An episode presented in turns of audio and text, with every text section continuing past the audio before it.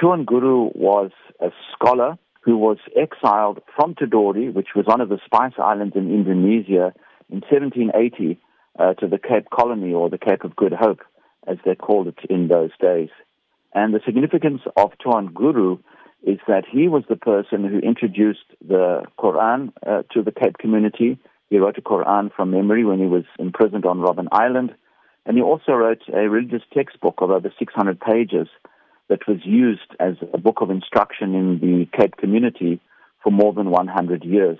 He also brought together a community into the Cape Muslim community of people from all different parts of the world, slaves, ex-convicts. So he created a community out of all the nations of the earth at the foot of Africa. What can a reader expect when they do purchase this book? What they're going to see out of this is that here's a man who, yes, he's a religious man, but he's also a man of nobility.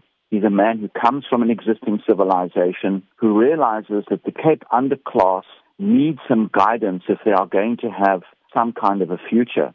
So what a person is going to get out of the book is that uh, a lot of history. Tuan Guru came to the Cape when he was 68 years of age.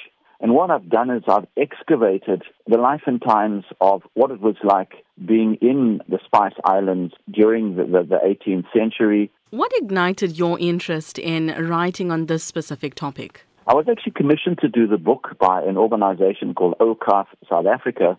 They've got a Leaders and Legacies project, and they believed that for us to go future, into the future as uh, South Africans, we needed to have a look at our past because if we don't know our past, we don't know what the future is. And the important thing about our history is that we have to decolonize it.